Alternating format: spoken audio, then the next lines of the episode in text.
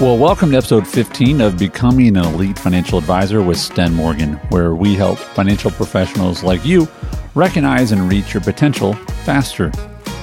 If you're like most of the advisors we know, then you have a heart of service.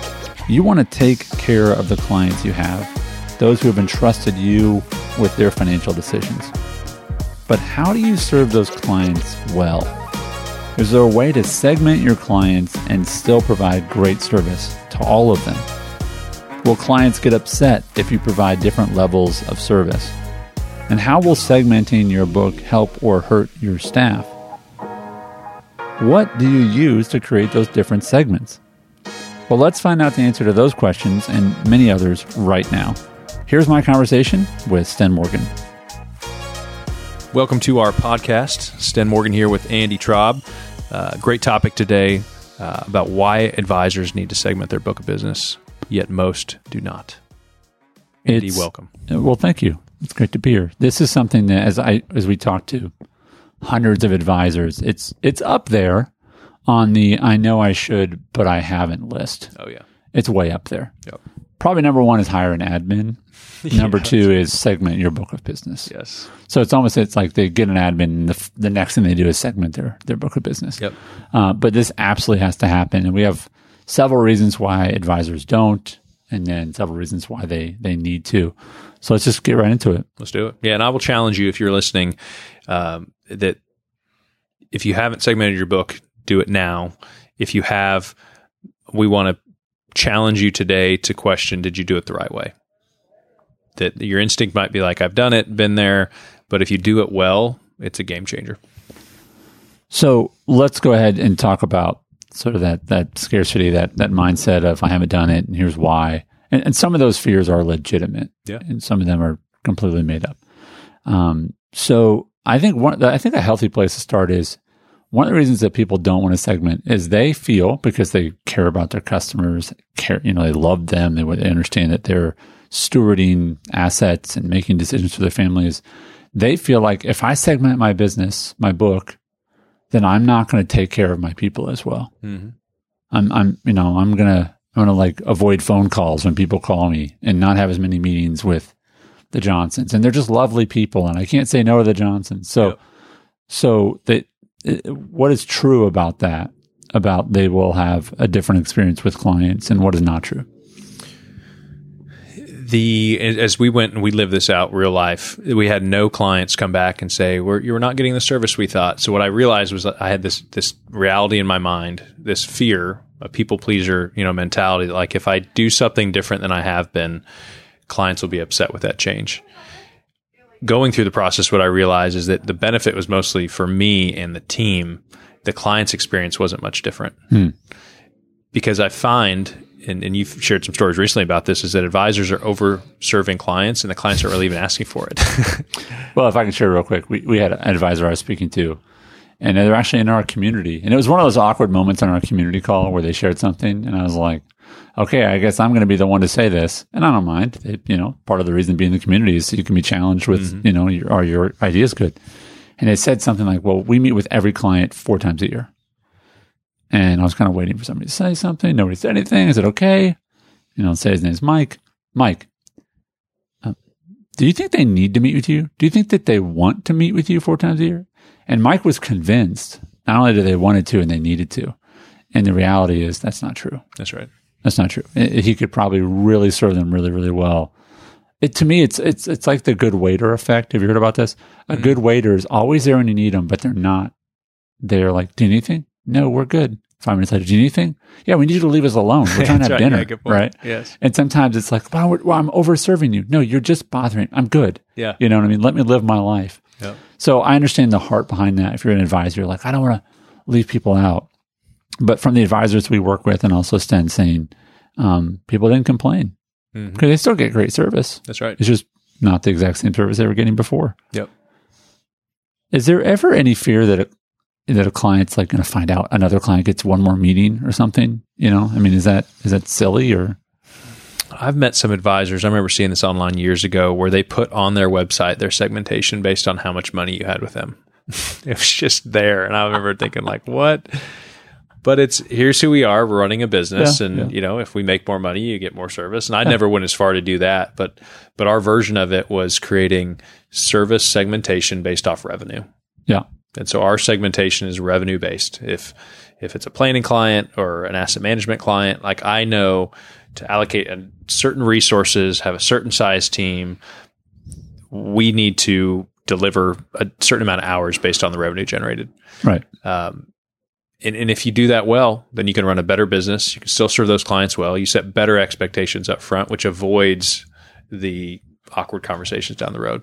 Right. It's the lack of expectations of just like, I'm here for you whenever you need me, and I'm going to save you. You know Yeah. that that's just too ambiguous. That they're you're setting yourself up for them to just be like, well, why didn't you do this or you did this before? Yeah. And that's It, it is an interesting contrast if I if I say to you, if I say to you, my friend, right? If I say, Sten, if you ever need help teaching your son how to play baseball, call me. Yeah. That's a very specific, like, okay, I know how Andy can help me. But if I'm like, hey man, if you ever need anything for anything, anytime, just give me a call.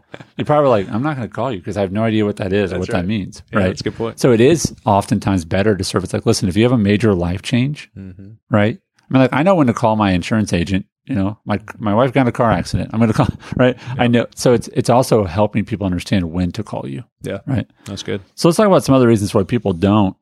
Um, it can be time consuming the first time around. Yeah, I think there's a, a a limiting belief. Like I don't know how to do it. Um, I don't need to do it. I'm making enough money. Things are there's no fire necessarily at the moment. If you're not feeling the urgency of segmenting your book, it, it's coming. Yeah, Because it's a classic, important, urgent. It's important, but it's not urgent, like changing your oil, and Oh, then it yeah. is urgent Yeah. because your card is. You know, it's that and, and classic. it's things start. You know, you're not following through with clients. Uh, you feel overwhelmed. your staff is overwhelmed. Or lack of clarity on who do we do for what, and then you know Right. like surge meetings. If if that's the, the approach you take, where you know I do that, uh, it's pretty intense for a month and a half, two times a year, versus Yeah. consuming my whole year spread out over time. Is is if every time we hit surge, everyone got the same thing, like we would be tapped out. Like it, clients, uh, they would dread that time. But with segmentation and a process, you know, we get through that pretty well. What about people who just go, I don't know how to even begin to divide. Like, I don't, I don't know what the le- different levels of service would be. Like, I, I, I think that you make the joke once about your first financial planning client. You're like, I think I also mowed their grass. Like, I, I really overserved them, right? But I I mean, let's simplify that. We're talking about numbers of meetings a year, mm-hmm. right? Maybe invitation to different client events. I mean, mm-hmm. what, what are the other differentiators? Because it doesn't seem to me like there's 17 variables. There's No. like three or four. So what are they? So I think if, if for our financial planning clients, for example, we have a really streamlined process for a foundational deliverable. Meaning, if if no matter the fee you're paying us, as long as it's above our minimum, um, you will get this. So the team knows every planning client gets this deliverable. Right, whether it's a, a month update every other month or two meetings a year or whatever. Mm-hmm. Yeah, and then be. separately is how often we're going to meet with them. okay, And so everybody gets the financial plan. It's saying we heard what you need, we've done our analysis, and if we were you, here's the things we would do next. They now could take that and implement it on their own, or we set the expectation that now we're going to help you walk that out. Mhm. And if part of that is you getting an estate plan and you're like, would you come to the meeting with me? There's a version of that where we will, and there's a version of that where we won't. okay, Where I got in trouble in the past is I said, hey, $2,500 plan, here's all these things, let's go. And I went to the attorney meeting, I talked to their CPA, and I looked back and I was like, that was just a lot of time. I realize that some clients are willing to do that themselves. What they need is the initial push and the initial plan, and we can streamline that and crank them out. yeah, For the other clients, that you give them option two. So most of our financial planning proposals have two or three options. And the only difference is our level of involvement and Sure. time. Sure, And so when you segment your book, whether it's investments, financial planning, um, insurance usually doesn't have as much ongoing, so that, that's different. Is that we'll have an A plus, an A, a B, and a C. We as a firm don't add D clients. We don't want to add people that don't fit in that service that we're going to serve for a little bit and we just can't afford to continue to deliver on. It, the biggest difference is, you know, you have this financial plan you're going to get with these expectations, but here's how many times we're going to meet. right, A C client might get one meeting a year with one phone call. A B client might get two meetings a year with a check-in phone call from Brooke. And then as you work up, if you're an A plus client, you're probably getting monthly updates from us on where we stand and quarterly meetings. the meetings and the strategy sessions are going to be the main driver of the segmentation. Right. Because that's time. And part of this is based upon the need. If there's a lot of complexity, there's a lot of moving parts. It is like, yeah, it's going to make sense that, you know, uh, you know, we, we're, our baseball field that we, my team plays on, you know, they're working on that field every other day. Why? Because it's, it's a lot of usage. It's got a lot of, a lot of action. But it's other ones like, you know, someone's field, they can mow that once a month and they're fine. Why? Because it's just sort of sitting there. Yeah. So some clients need more attention than others. That's right. I do think that it's easy to say, oh, I just want to serve everyone and serve, serve, serve, and that'll be my differentiator. Um, but I think that the reality of that is it, it doesn't scale. You know, it doesn't scale. It even affects you personally. You're overworked. It affects your family. Like running a poor business permeates through your life. Yeah. And and any business owner knows where the revenue is coming from and how much time and energy they're committing to it. If I made a widget, I would know how long it takes to produce, Right. what the cost of the goods is to make it. The classic Shark The marketing. questions. You know, what's your Exactly. margin? You Yes. know, yeah, absolutely. yes. So, um, I want you to speak to this about when people make this decision to segment that's actually out of an abundance mentality. I think that's interesting to say, I have 150 clients on my book. I'm going to divide it up and oh my gosh, I've got 15 A clients and I've got, you know, you go down the line. Mhm. How is segmentation connected with an abundance mentality? Once you start segmenting your book and you have clarity on where revenue is coming from and where you're spending your time, my guess is most advisors, if they haven't done it, will go through their book and realizing they're giving their lower revenue clients most of their time. Whether that's the client's pretty demanding or they're just giving everybody the same level of service. And so they're spending more time per dollar of revenue to keep a C client than they are an A plus client. Yeah. So that's revealing. But what you'll start realizing is like, who are the clients I want to work with? And the I'll take anything mentality, which we all live in for a while, you won't be able to maintain that. Yeah. When you start having and, and realizing, actually, this client takes up this much time. We they love what we do, and we make this much revenue. Versus this client, it'll force you to make a change for the better. Yeah. So let's go into this, you know, why why we're going to really encourage you who are listening to to make to to make this a priority. Um I think one thing that, you know, a lot of people are doing this now uh, with surge meetings and, and I just can I can only imagine because you know I worked, worked down the hall from Brooke of and seeing you guys when you're in surge meeting uh, season of just how powerful that is for you and for the clients to have that regularity for the staff to know here's our capacity and you know if you have i don't know 50 meetings you have to have and there's this many weeks to have it in. It's just math at that point. You just figure it out right? Yep. versus 150 or 200 i mean it just becomes Yeah. impossible That's right? so talk to me about getting on the right side of the 80-20 rule as it relates to i mean the 80-20 rule is sort of famous with 20% of these whatever it is creates 80% of the result That's right? 20% of tesla owners are probably responsible for selling the other 80% because they talk about it so much they're the evangelists of that right Yep. so I know you just came off a client um, uh, event last night, actually, Mm-hmm. right? It was at a wine tasting. Um, when you think about the 80 20 rule and segmenting clients and the result of that, of having them at a private event, Mm-hmm. how does segmenting clients just make life easier when it comes to like feeling like I'm putting my time into the right 20% Yeah. with an 80% result? Yep. Uh, I was at an event, and this is a firm that reached out to us and asked us to help them because when I was speaking, they realized this is a, an RIA leader. They probably had 600 advisors in their firm that they were doing it to their advisors, They were doing meaning what? they were they, they they were they were on the wrong side of the 80-20 rule with the Oh. advisors they served. Oh. They were giving everybody the same Yeah. service, but they realized that 80% of their advisors were just kind of buying their time until they were going to retire. There, there was no desire to change, desire to grow. They weren't referring anybody to them. And uh, interesting conversation over dinner was like, we need to build something for the 20 Mhm. because what if we lost those ones? And so I think the same thing, and I, I, it shook me up a little bit to think of my book of business to say, okay, for my twenty percent of investment clients or planning clients, am I over serving them? What if I continue to give great service and, and uh, create great processes for my eighty? Because I want to love on them, want to serve them really well, have great Sure. relationships there. Sure. But am I creating things with my twenty percent in mind?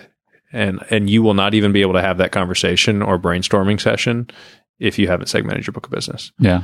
And so it's amazing what segmenting your book will make possible from business decisions to uh, just understanding how at risk is my revenue for my business. Can Mm. I hire somebody?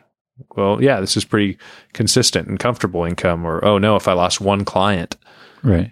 I would have to fire somebody. And so all of those things come from just having this initial data set. Yeah. I think it's really, I I want to encourage you who are listening because I, I really think that most advisors, they have a heart for the people that they work with. They want to serve them. And I think that I love this analogy. Um, and I think of, I, I'm going to a lot of concerts. Um, but I remember I went to see Tom Petty in 1996 Strong. great concert, great concert. I got binoculars, like somebody borrowed them from somebody, and I looked and I was like, oh my gosh, he's really old, you know, like, and you know, and he lived a long time. But I remember we did not have good seats. We did not have good seats, but we had a great. It was an amazing show, and I was like pretty close to the top of Market Square Arena, which doesn't even exist anymore. They ripped that building down. That's how long ago it was. Uh, But also, I know those people that were in the second row, and they had a great time. Mm-hmm. And I was in, you know, eight rows from the top, and I had a great time. Mm-hmm. And the reason I share that with you who are listening is that I was at a concert and had a great time. I was in the back. I had a great time. There's people in the front. They had a great time. Did we have the same seat? No. Did we, did we have the same experience? No. Did we have a great time? Yes. Mm-hmm. And the point is every single one of your clients deserves great service. Yeah. Great service, a great show, if you will, right? Mm-hmm. But does that mean they all have to have the exact same experience? No. I was, I mean, I had a great time at the top of Market Square Arena. Mm-hmm. Um, and I know people at, in the 50th row had a great time. Yep. And I was in row 300 or whatever, right? Mm-hmm. And I think we have to remember like, you're not ripping people off by giving them different levels of service. You are providing great service no matter what. It's just not the same service. Yep. And, and and freeing yourself to if if a client is unhappy, the benefit of you running an efficient business Yeah. for your family, for you, For your staff. for your staff, Yeah. for these future clients that are a great fit for you, Yeah. you're not reaching because you don't have the capacity. uh, That so far outweighs the potential uncomfortable conversation of you freeing somebody to go work with an advisor that that will Yeah. Segment them appropriately and, Yeah. and be happy to have them. So if you can get into an abundance mentality where you're like, there are more than enough clients that fit my model, that fits my life, um, then the biggest question is I just need to go find them. Yeah. And that's a different decision to make, but you're getting, you're getting out of your way. But you're challenging people who are listening right now by saying, do you have people on the bus that need to not be on the bus? Because they're taking up a seat of someone that really should be there. that's right. You know, I mean, this idea of, um, I'm not for everybody. You know, as an advisor, say, I'm not, I'm not for everybody. Yeah. Not everybody. Position of strength. It feels Right. good. Yeah. Um, that's important. I want to talk about something really practical when it comes to a financial standpoint. When you segment, how you could utilize a junior advisor within your segmentation. We had a, a, a member of our community do this with great benefit. If they went, you know, I just should just not take these clients, but then having gone through one of our programs, and now you do this. So maybe just explain how segmentation can actually help you not directly work with people, but still bring them into the and and become clients, if that makes sense. Yeah, I think what I've learned is that people appreciate our process, and our process is not Sten. Like Sten does not have to be in the room at every moment, writing every email in order for somebody to be better off than they were before. Yeah. I've seen enough financial plans, insurance policies, investment accounts that I'm confident that I do not have to be the lead advisor for somebody to benefit from what we've built here. Mm-hmm. And so when a client comes in, and I've had to agree to this with the other advisors, if they are at a certain threshold or below, Sten will not be the lead person on it. I'm still available for questions. I'll sit in the board, like the conference room and whiteboard ideas with them. Like they are, the cli that client is benefiting from my ideas and all the mm-hmm. collective experience of our firm. Yeah, and the systems you built over time. Yeah, But I'm not the one sending them the follow up summary email or, or taking their call or the one tracking their updates on what's going on. And that's okay. And so now if a, if, it, if a planning client comes in that's paying 5,000, 7,000, immediately I have somebody else in the room. That person is sending the updates. We can still serve that client well. Where me looking forward, I had to stop taking clients because could I handle it today? Maybe, but it would push me to a breaking point faster right. and max me out and limit my ability to be creative and have downtime to continue to help more people that now I have other advisors that I can bring in to still serve those clients. And how happy are those other advisors? to, you know, yeah, I'll take that plan. Yeah, I'll take that client. And part of it's because they need to get reps with sometimes simpler. So it's it's revenue Plan. I was passing up that now I can get a portion of it, and somebody's learning. Those people are being served. Was there time commitment to training that advisor to creating systems in order for that to flow? Yeah, but it was kind of learning as we went. It wasn't Yeah. perfect right away. I just said, here's what I see the future being: Yeah. a firm that transcends Sten. It's not all about Sten, but has processes that can benefit multiple advisors. So when somebody introduces somebody to us, Yeah. we are confident about our fee. We're confident about our service model. And it doesn't matter which advisor they work with, they'll still get a great experience. I, and I know this about you, Sten, and I want people who are listening to experience this as well. I hope for all of you listening, someday you can walk by your conference room and see, you know, one of your advisors speaking with someone and you're like, I don't even know who that is. yeah. and be so excited because you know that person's being served well, Yep. that the other advisor is getting an opportunity to work with someone and get better at what they do. And lastly, yeah, you could benefit from that even without being in the room. But that's where I, thi- I think it requires a certain measure of humility to go, I don't need to be in the room. Like Yeah. I don't, I don't have to touch that plan for those person, for those people to be served. That's good. Um, I want to also say one more thing about um, the idea that you can increase your capacity as a company, um, and the, the difficult decision it, it, that you have to just sort of man up, if you will, and and just say, I I want to grow, and I cannot grow until I do this. Yep. I mean, we have conversations all the time with advisors, and it's you have to segment if you're going to grow. There's something about you know, there, there's just something about structurally. I even think about like a building. It's like if you want to grow, you have to have a solid foundation. Yep. And it's like, of course you do. Well, that foundation includes segmentation. Yep. So, just as we wrap up here, can you give, um, can you give a picture of how someone's feeling now, and then how they could feel if, or when? I'll say when. Yes. Right. When they're on the other side of segmentation. It will, um, advisors, whether they know, know it or not, a lot of them that I meet and get to spend some time with are operating from a place, place of um, desperation. Um, they're f- frantic. It feels like every day is a battle, and they don't have time to breathe and kind of dream and have a vision. And they're looking for quick solutions. We'll have advisors join our community that are like, just fix all my problems. And it's Right. like, there's some quick wins here, but like, this is this is a bigger, larger journey that you're on. And so, segmenting your book, you could do that in probably less than a month. Well, and the clarity you'll get from that will affect every decision you make moving forward for the better. It'll be uncomfortable. Things will be revealed. You might have to get rid of some clients. You'll end up changing some processes. But what you also realize is that if I stop over serving clients that aren't asking for it, if I serve C clients like they're okay being served, and I serve A clients like they need to be served, uh, you will have capacity without hiring anybody tomorrow. Mm. It, it will free you up. It'll increase your revenue and your time right away. Yeah, I don't want to miss that. I think that that's, that's an important point. So probably the last one, the major one we land on, which is that if you want to increase the capacity of your team and also just of yourself, I mean, how many times we go to bed at the end of the day and we're just like, I'm out, I'm done, I'm out, and I'm on empty.